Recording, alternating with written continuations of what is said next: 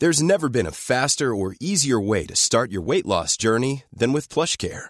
PlushCare accepts most insurance plans and gives you online access to board-certified physicians who can prescribe FDA-approved weight loss medications like Wigovi and Zepbound for those who qualify. Take charge of your health and speak with a board-certified physician about a weight loss plan that's right for you. Get started today at plushcare.com slash weight loss. That's plushcare.com slash weight loss. plushcare.com slash weight loss. Hey, it's Ryan Reynolds, and I'm here with Keith, co-star of my upcoming film, If, only in theaters May 17th. Do you want to tell people the big news? All right, I'll do it. Sign up now and you'll get unlimited for $15 a month in six months of Paramount Plus Essential Plan on us. Mintmobile.com slash switch. Upfront payment of $45 equivalent to $15 per month. Unlimited over 40 gigabytes per month. Face lower speeds. Videos at 480p. Active Mint customers by 531.24 get six months of Paramount Plus Essential Plan. Auto renews after six months. Offer ends May 31st, 2024. Separate Paramount Plus registration required. Terms and conditions apply if rated PG. Millions of people have lost weight with personalized plans from Noom. Like Evan, who can't stand salads and still lost 50 pounds. Salads, generally, for most people, are the easy button, right? For me, that wasn't an option. I never really was a salad guy. That's just not who I am. But Noom worked for me. Get your personalized plan today at Noom.com. Real Noom user compensated to provide their story. In four weeks, the typical Noom user can expect to lose one to two pounds per week. Individual results may vary.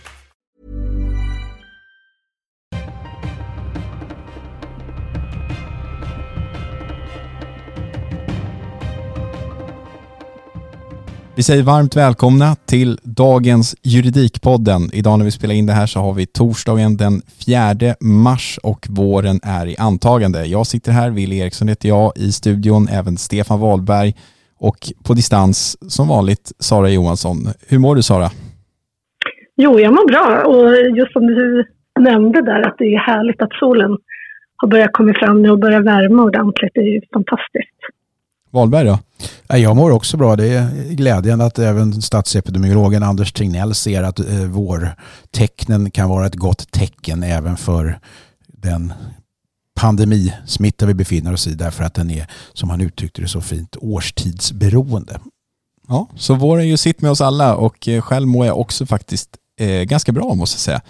Jag tänker så här, det har ju hänt väldigt mycket grejer den här veckan igen, konstigt nog så, så gör det och det är väl glädjande mitt i den här pandemin. Och jag tänkte att vi kanske skulle börja prata lite om det som är absolut mest uppmärksammat och det måste väl ändå vara den här hustvisten som Ebba Busch Thor är inblandad i och som nu har lett till att en förundersökning har inletts eh, om ett förtalsbrott som hon kan ha begått. Vad, eh, vad var er reaktion på att åklagaren väl valde att inleda en förundersökning här? Ja, nej men eh, jag tycker att eh, förtalsbrottet just, den, den nu hann ju jag faktiskt inte i ärlighetens namn se det här inlägget. Jag har bara fått det berättat för mig. Men jag antar att det är borttaget nu. Jag har inte dubbelkollat det. Eh, men, men där, där eh, reagerar jag som så att åklagaren gör ju rätt att dra igång en förundersökning där. Ja, det är, alltså det, vi ska ju understryka att det är en förundersökning inledd och att det inte är någon som är delgiven misstanke om brott här, vilket möjligtvis ibland felaktigt har påståtts i den så kallade allmänna debatten. Det finns alltså skäl att anta att ett brott som faller under allmänt åtal har förövats eh, och det är en mycket låg grad eh, av, om vi kallar det då för misstanke, och det gör det men den är rent generell och inte riktad mot någon specifik person. Det är alltså så att Ebba Busch inte på något sätt är delgiven misstanke om brott i det här läget, så vitt jag känner till i varje fall. Och det är ju bra att man utreder om brott kan ha blivit begångna.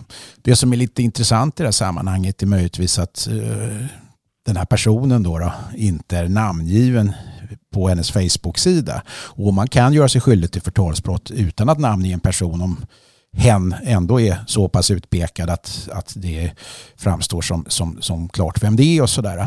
Men det är ju den första frågan som åklagaren Anders Jakobsson här måste ta ställning till. Är det överhuvudtaget så att den här personen går att identifiera. Därefter ska de här sedvanliga frågorna i förtalsparagrafen prövas. Först om det är tekniskt förtal, alltså objektivt sett är det förtal. Och sen om det är försvarligt och sen om det är sant eller om den som lämnade uppgiften hade anledning att tro att det var sant.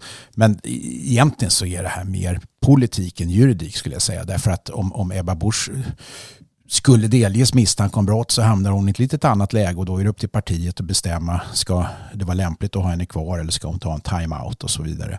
Och om de här bitarna drar ut på tiden så börjar vi närma oss en ny valrörelse. Så det handlar mer om politik än juridik om man nu ska vara riktigt krass just för att det är en partiledare. Nu verkar det inte vara läge med någon eh, time-out just nu utan partistyrelsen verkar ha fullt förtroende för henne än så länge. Mig vetligen så är det ju det här eh, första gången kanske någonsin eller åtminstone väldigt länge som en partiledare liksom blir föremål för den här typen av förundersökning även om det nu inte är så att förundersökningen är riktad just mot eh, Ebba Busch eller hur? Ja, hon är inte delgiven misstanke om brott. Hon är inte nej. skäligen misstänkt Ebba, eh, som, som det är nu, Ebba Busch. Men däremot så hade du Mona Salin, det är ju många år sedan. Ja, ja, hon var inte heller delgiven, hon delgavs aldrig heller misstanke om brott utan det var också bara en förundersökning som inleddes då för att utröna huruvida ett brott som faller under allmänt åtal hade förövats.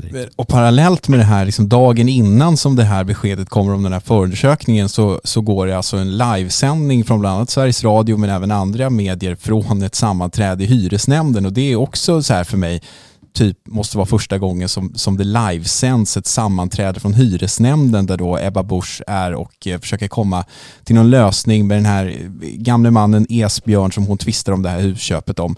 Vad, liksom, vad ska man säga, hur mycket kan det här skada förtroendet för Ebba Busch Thor tror ni? Jag tror att det kan skada förtroendet eh, hur mycket som helst. Jag tror ju snarare att eh, förtalet eh, skadar mer än den här husaffären. Jag, jag tror att i just husaffären att det finns läger på båda sidorna. Eh, och eh, jag tror att det är många som tycker att det här är någonting privat som, eh, som inte har med politiken att göra utan eh, snarare att förtalet, eh, eller ja, om det nu skulle vara det, eh, att det är kanske ett större misstag att eh, Eh, lägga ut eh, sådana inlägg. Det tror jag. Däremot så, eh, så kan man ju tänka att eh, KD har ju värnat mycket om de äldre och möjligtvis att eh, KD kan eh, förlora den väljargruppen. Men, men jag tror ju att eh, när det gäller här eh, husaffären att det finns två läger. Eh, och att de inte kommer förlora så mycket förtroende för den. Nej, jag vet inte. Till att börja med vill jag utan att vara den som märker ord ändå påpeka att det var inte hyresnämnden ville utan eh, det var faktiskt tingsrätten, en, en muntlig förberedelse i tingsrätten. Märker du ord? Ja, det gjorde jag därför att det var väsentlig betydelse för innebörden av det vi pratar om. Så då tyckte jag nog att det var värt att göra det. Nej, alltså vad som kommer att hända utifrån den här civilrättsliga tvisten är också, eh, det, det är också en fråga som är underordnad politiken. Därför att eh, förtroendefrågan är naturligtvis, den, den, den, står högst upp på listan för en partiledare, inte minst för ett parti som är, är, är i, i ganska ska vi kalla det för motvind och, och har varit nu också i sifferväg senaste tiden. Men jag, jag vet inte, jag, jag förstår ju Ebba Buschs eget argument att ska hon vara berövad möjligheten till att få en rättslig prövning av en civilrättslig angelägenhet bara för att hon är partiledare. Det är kanske till och med så att hon skulle kunna gå, gå stärkt ur det här om, om, om det som som hon hävdar är, är, är, går hennes väg. Ja, det tvivlar jag starkt på. Alltså jag menar, jag, jag måste säga så här, hon som jag ser det så tror jag att hon har rätt. Jag tror att hon kommer få rätt i hela det här, men jag tror att hon kommer ångra sig. Och det grövsta att hon valde att ta den här striden, för jag tror att det kommer skada partiet, jag tror det kommer skada hennes förtroende i partiet. Så är det bara. Sen så, det kommer liksom inte spela någon roll vad avgörandet blir här. Däremot blir det så att hon skulle misstänkas för förtal och, och, och, det skulle bli en större process, då är det mer självklart. Men jag tror att bortsett från det, om vi bara tittar på själva hustvisten här, så tror jag att det har varit oerhört förtroendeskadligt för henne, även om hon har rätt. Du kan, du kan, ha, du kan ha rätt i det, därför att i vanliga människors ögon så kanske man inte väger in de rättigheter som i det här sammanhanget hon har som faktiskt eh, då avtalsslutande part i den här eh, husköpshistorien.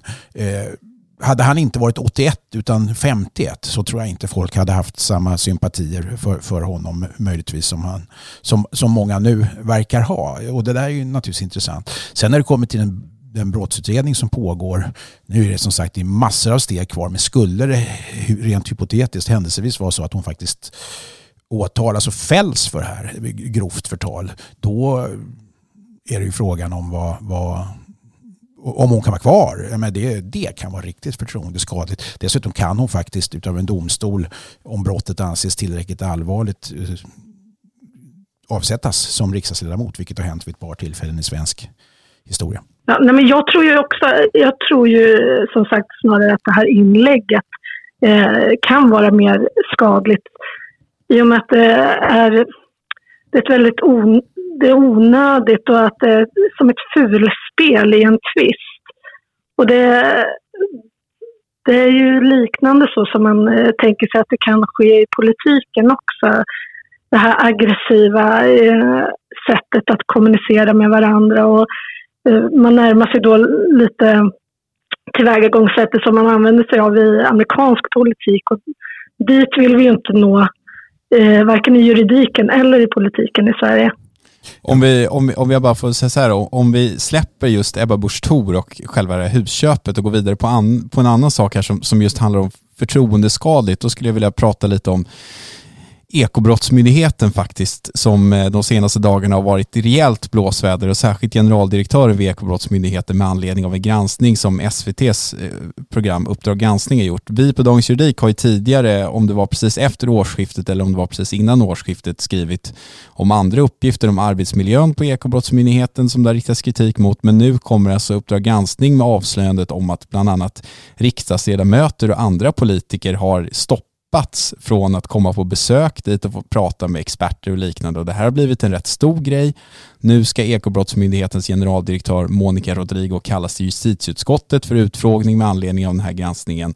Eh, jag menar, hur länge kan hon sitta kvar, Sara? Den här eh, missnöjet på myndigheten den har funnits långt innan eh, Monica Rodrigo kom dit också. Det har ju legat liksom eh, någon arbets, en en giftig arbetsmiljö och grott på den där myndigheten ganska länge. Och, men jag, jag, tror inte att den har blivit bättre, det vittnar ju det här om. Uh, det är bra att det kommer upp till ytan. Det är bra att det finns åklagare som vågar gå ut och berätta om det här öppet också. Att det inte kommer liksom som eh, anonyma visselblåsare och berättar om det här. Ehm, för det här är ju som sagt någonting som har pyrt länge. Och det är bra att eh, man går vidare med det. Då kanske det kan bli någon ändring. Jag, eh, jag vet ju att de har, eh, de har väl inlett någon arbetsmiljöundersökning redan eh, förra året. Men det, det var fem år sedan innan, eh, sedan de gjorde det här eh, senast. I och med att det har varit den här arbetsmiljön så länge så tycker man ju att de borde göra sådana här eh, um, undersökningar oftare på myndigheten. Så att, eh, det är helt rätt att de får skarp kritik och bra att det tas upp. Samtidigt kan man säga så här, det du säger att problemen har, har funnits där tidigare och sådär, det är ju en intressant aspekt i sammanhanget. Det jag reagerar på här är att Uppdrag granskningsprogrammet handlade ju generellt om visselblåsare och, och Ekobrottsmyndigheten var ju en del i den här granskningen man ser ju här att en av chefsåklagarna, Stefan Lundberg, som ställer upp på intervju där, han var ju kritisk mot en chef på Ekobrottsmyndigheten och omplacerades. Jag menar, det verkar inte som att man riktigt har kommit till rätta med de här arbetsmiljöproblemen, trots att man har fått en ny generaldirektör och gjort utredningar och så. Eh, alltså Stefan Lundberg till att börja med, det är en det är en luttrad erfaren gammal åklagare som, som, som man inte eh, rubbar på i, i första taget. Och det vore ju förskräckligt om en i det här fallet just en, en, en, erfaren åklagare inte skulle klara av att träda fram i det allmänna ljuset med den här typen av kritik utan gömma sig bakom någon form av anonym visselblåsning. Eh, och det, varför säger jag då det? Jo, därför att jag vet att det under många, många år har varit en allmänt ängslig kultur inne på Ekobrottsmyndigheten. Jag vet av egen erfarenhet, jag har haft mycket kontakt med dem och jag har haft kontakt med, med, med folk som arbetar där inne. Och eh, det gäller även, det har tagit sig konstiga uttryck när det gäller till exempel sånt här som att lämna ut allmänna handlingar som Dagens Juridik vid ett antal tillfällen inte bara har begärt utan också fått totala avslag på och sen vunnit i domstol mot myndigheten, vilket var för ett antal år sedan. man var liksom rädd för att nej, nu, det är bättre att inte göra någonting alls här som kan sätta myndigheten i dålig dager. Då hemligstämplar vi allt och som säger kammarrätten att det där ska inte alls hemligstämplas. hemligstämplas va? Så att det, det, det, finns någonting på den här myndigheten som jag känner har varit väldigt, eller är väldigt ängsligt och det har, det har varit så under många år. Men alltså dålig arbetsmiljö är, är, ju alltid dåligt och det är alltid allvarligt. Men för mig kan det ju bli särskilt allvarligt. Det här handlar ju om en åklagarmyndighet någonstans ändå. Det är åklagare, det är en del av rättskedjan. Jag menar de om några borde ju känna till vilka regler som finns kring arbetsmiljön och rätten till att vara visselblåsare och rätten att vara liksom kritisk mot de som står över en i hierarkin på myndigheten. Eller vad säger du Sara? Ja, men absolut. De ska ju föregå med gott exempel. Om inte myndigheterna sköter arbetsmiljöerna, hur ska myndigheterna eh, sedan kunna ställa krav på företag att de ska kunna skydda sina anställda? Ehm, jag tycker ju att eh, det, är ju, det är ju som sagt bra att, att det äntligen kommer upp. Och, eh, jag vet ju att det, jag nämnde ju här att det var en undersökning för fem år sedan och då, då var det ju så många som eh, 38 procent som, eh, eller så få som 38 procent som hade förtroende för ledningen. Och det ska ju bli väldigt intressant att se eh, hur den, det förtroendet ser ut idag. Ja, ska man vara lite ännu mer kritisk så både du och jag tog ju idag torsdag när vi spelar in det här del av ett pressmeddelande som kom 22.20 under onsdagskvällen efter att Uppdrag granskning hade sänts från Ekobrottsmyndigheten då, där man bland annat skriver att, och jag citerar nu, Ekobrottsmyndigheten noterar att reportaget i stora delar berör ett pågående personalärende som är föremål för central tvisteförhandling. Ekobrottsmyndigheten har som arbetsgivare all respekt för en medarbetares upplevelse av en situation, men det betyder inte att arbetsgivaren delar bilden av det faktiska händelseförloppet, vilket är fallet här. Slutcitat. Jag tycker bara att tonen i det pressmeddelandet säger en del om hur läget är på den myndigheten. Det säger mm. lite sådär, jag hör vad du säger, men. Och det kan ju vara så att de har olika intressen att bevaka som arbetsgivare respektive arbetstagare naturligtvis. Och det ska vi väl säga också att Monica Rodrigo är inte på något sätt idag föremål för någon formella eh, repressalier, eller vad heter det? Inte repressalier, nej, nej, sanktioner. Nej, men verkligen inte, utan vi pratar utifrån Allmänt. den här granskningen som Uppdrag granskning har gjort. Sen kan ju Ekobrottsmyndigheten tycka att den är hur vinklad som helst, men men det är ju ett faktum, de presenterar ju ja, mejl, de presenterar ju intervjuer med den här åklagaren som har blivit placerad. Och utifrån det så tycker jag att man ändå kan vara kritiskt inställd till generaldirektören, vilket även flera ledamöter i justitieutskottet verkar vara eftersom de nu har kallat henne till möte där. Sen råkar det ju vara så att Monica Rodrigo har inte bara en lång karriär som jurist bakom sig, om jag inte minns fel, är en hovrättsassessor i botten, utan hon har varit myndighetschef tidigare, hon hamnade väl på EBM för tre, fyra år sedan va? Eh, mm. Och hon råkar dessutom ha varit rättschef och expeditionschef vid arbetsmarknadsdepartementet i regeringskansliet i många år. Och då kan man ju tycka att, att, att hon utgår ifrån att hon kan arbetsrätten väldigt bra även avseende frågor som arbetsmiljö och liknande. Om vi ska säga så här då, Ekobrottsmyndigheten verkar inte gilla att prata om eh, arbetsmiljöproblemen som finns på eh, deras eh, myndighet. Men en annan sak som de faktiskt tycker om och som de har skrivit i ett remissvar att de tycker är en väldigt bra sak. Det är ett nytt eh, lagförslag som har kommit från regeringen om att man ska lägga till två nya paragrafer i rättegångsbalken som mer eller mindre innebär att polis och åklagare ska kunna förelägga enskilda personer och lagra elektroniska uppgifter som de brottsutredande myndigheterna behöver i sin brottsutredning. Och det tycker jag är ett extremt intressant förslag. Vi publicerade en artikel om det här under onsdagen på Dagens Juridik. Den har fått rätt mycket uppmärksamhet faktiskt på sociala medier och sådär men, men kanske inget bredare genomslag.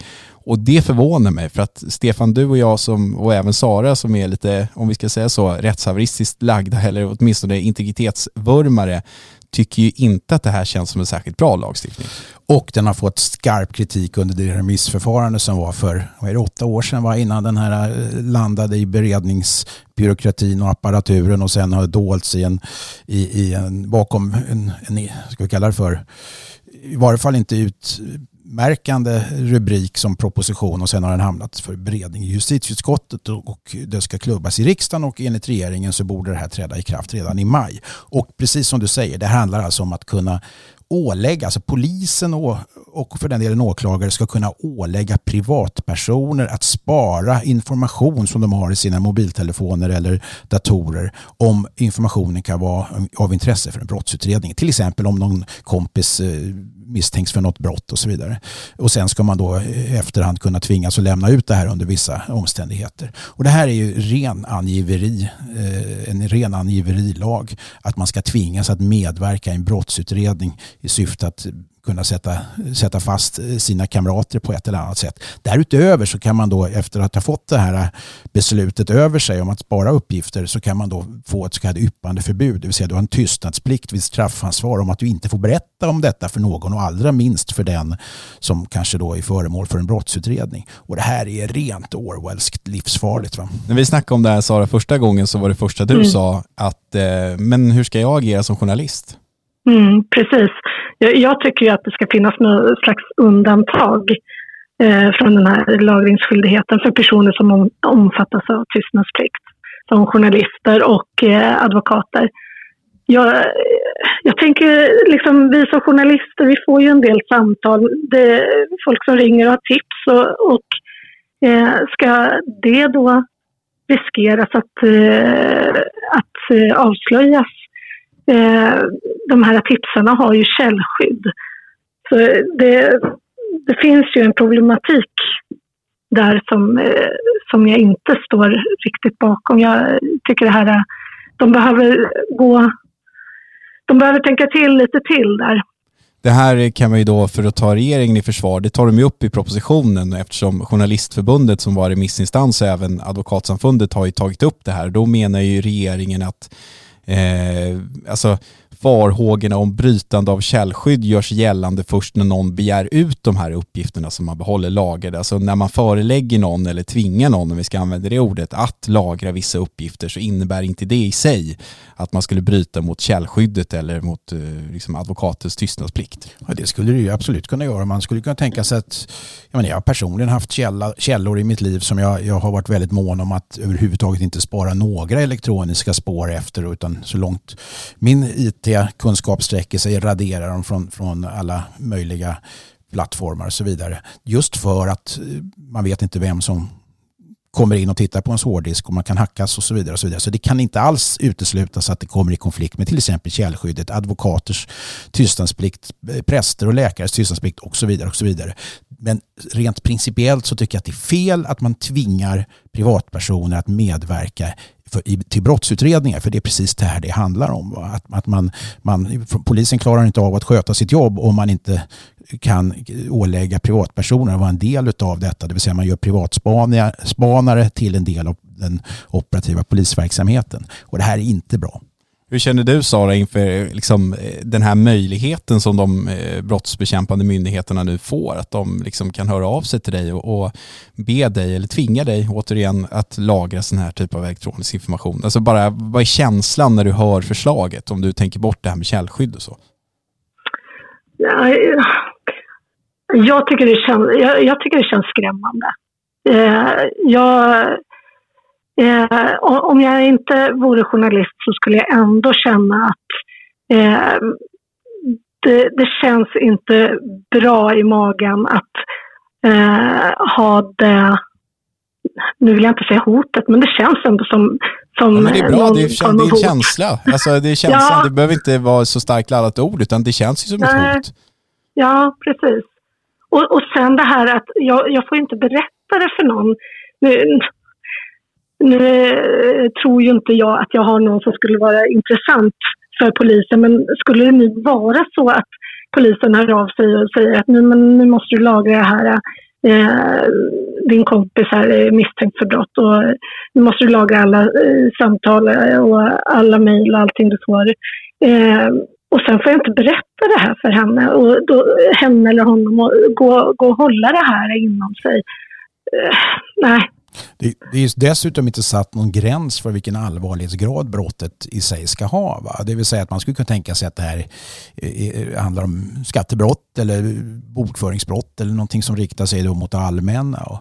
jag, hade haft, jag är inte förespråkare för, för det här den här lagen eh, säga ändå, men jag hade haft större respekt för förslaget om det var satt med mycket, mycket strikta eh, ramar som man har gjort till exempel när det gäller eh, så kallad buggning, alltså hemlig rumsavlyssning. Om man hade sagt att det här får avse endast de allra grövsta brotten, låt säga med ett straffminimum på fyra års fängelse som när det gäller buggning. Va?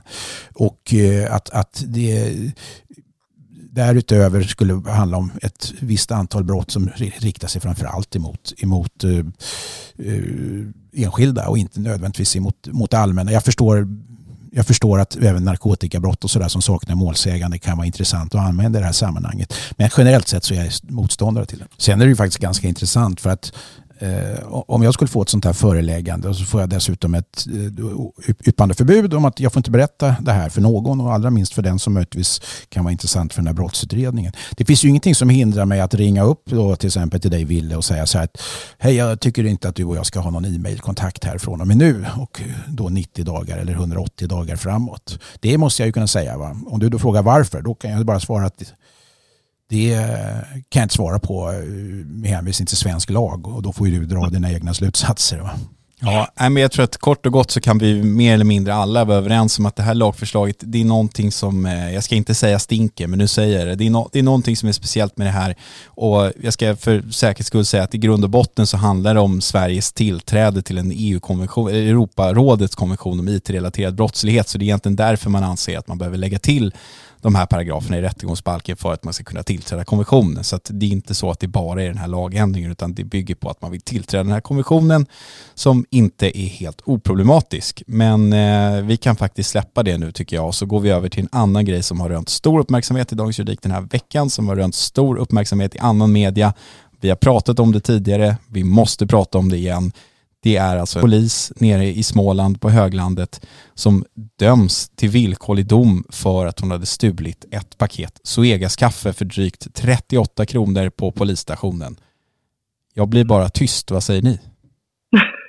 och jag blir lite full i skratt. Nej men, nej, men det är hemskt att säga så. Men, eh, jag, jag, tycker att det är lite överambitiöst att det först ska göra en husrannsakan på grund av ett försvunnet kaffepaket. Och därefter ska man lägga tid, resurser och pengar på att inleda en hel process fram till en dom.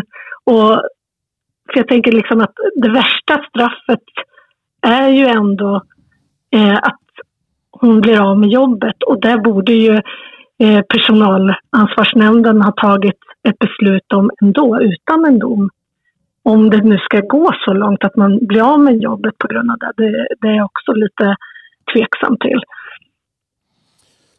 Ja, alltså att, att, domstolen är tvungen att ta tag i, de har ingen möjlighet att säga, avvisa ett åtal från åklagaren i det här, utan de ska ju döma och då har man gjort bedömningar som i och för sig, jag tycker villkorlig dom och sådär kan ju jag har egentligen inga synpunkter på det. Man pekar på att det är en förtroendefråga mellan arbetstagare och arbetsgivare att det ska ses extra allvarligt på det och sådär. Men det är trots allt inom ramen för vad som normalt kallas för snatteri. Däremot så gör jag precis som du sa en invändning emot både den här oerhörda eh, processen som är inlad, nedlagd innan det går till ett åtal. Och sen kan jag verkligen ifrågasätta beslutet om att göra en husrannsakan hemma hos henne där det uttryckliga, den uttryckliga grunden är att eftersöka ett paket Zoega kaffe. Därför att det är riktigt, alltså enligt bestämmelserna i rättegångsbalken får man besluta om husrannsakan med brott som kan leda till fängelse. Men du har också en uttrycklig proportionalitetsbedömning som måste göras enligt lag och det är ytterst tveksamt att gå in i någons bostad för att eftersöka ett paket kaffe som må hända har, har, har stulits ifrån arbetsgivaren. Jag tycker att det här är den möjligtvis allvarligaste punkten att diskutera i det här, nämligen att man har börjat att utreda det på det sättet. Ja, men om man vänder på steken då, ska man inte kunna lita på att en polis inte stjäl saker från sin arbetsplats? Absolut, det är inget, det är inget försvar. Sen tycker jag fortfarande inte att, jag kan inte tycka att det är så allvarligt att stjäla just ett paket kaffe som hon har dömts för, att hon ska behöva bli av med jobbet efter många år som polis. Jag kan hålla med dig, jag tycker nästan att det där är mer intressant för att okej, hon hade kunnat dömas för det här brottet. Vi ser poliser som döms för, för vad jag i alla fall personligen tycker är betydligt allvarligare och grövre brott än att stjäla ett paket Zoegas som absolut inte får sparken. Den här kvinnan döms nu både i domstol och förlorar jobbet. Det är extremt allvarliga konsekvenser för det här Zoegas-paketet. Så mycket kan jag säga. Och kan jag säga att en formell, ett formellt krav för att hon ska kunna bli av med jobbet är ju att hon har befunnits skyldig för brottet i och för sig. Va? Ja, ja, på den, ja, ja, på den jo, jo, självklart. Absolut. Men konsekvenserna blir väldigt stora om vi, vi fortfarande pratar ett kaffepaket, vilket är uppe i domen också. Att det är ett extremt ringa värde på liksom den varan som har stulits. Det är som sagt drygt 38 kronor. Och jag tycker när man läser igenom de här protokollen som vi ofta gör från personalansvarsnämnden, att det finns ju betydligt, återigen, grövre brott som poliser både kan dömas för och, och förseelser i tjänsten som inte går till domstol, som jag upplever är betydligt värre än att stjäla ett paket kaffe. Sen kan man ju ställa sig frågan med handen på hjärtat. Okej, okay, ett, ett, paket kaffe för 36 kronor. Det, det är klart att det finns något lite mer försåtligt eller, eller förslaget ska jag säga i det än att, än att ta med sig en penna hem kanske. Men ändå. Det, det, vem har inte vid något tillfälle fått med sig just en penna eller något annat enklare kontorsmaterial hem ifrån en arbetsplats? Ja, va? men när vi pratade om det här mm. senast så anklagade ju du mig för självinkriminering. Men det är ju klart, du sticker ner någon penna här och där hela tiden. Det är väl inga konstigheter? Finns det inte något annat som, som hon kunde ha eh, Finns det inte någon motsvarande liksom varning eller någonting sånt hade ju räckt, tänker jag.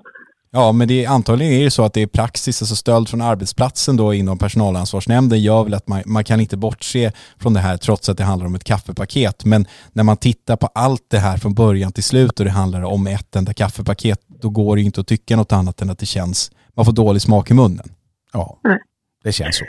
Stefan Wahlberg knyter ihop säcken så fint som den gamla vana programledaren han är. Eh, vi är klara för idag. Jag hoppas att Stefan och Sara och alla som lyssnar får en jättefin helg.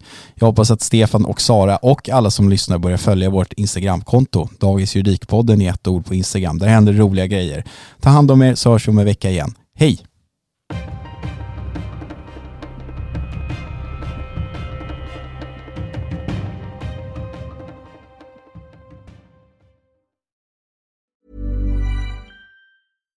Hi, I'm Daniel, founder of Pretty Litter. Cats and cat owners deserve better than any old-fashioned litter. That's why I teamed up with scientists and veterinarians to create Pretty Litter. Its innovative crystal formula has superior odor control and weighs up to 80% less than clay litter. Pretty Litter even monitors health by changing colors to help detect early signs of potential illness. It's the world's smartest kitty litter. Go to prettylitter.com and use code ACAST for 20% off your first order and a free cat toy. Terms and conditions apply. See site for details.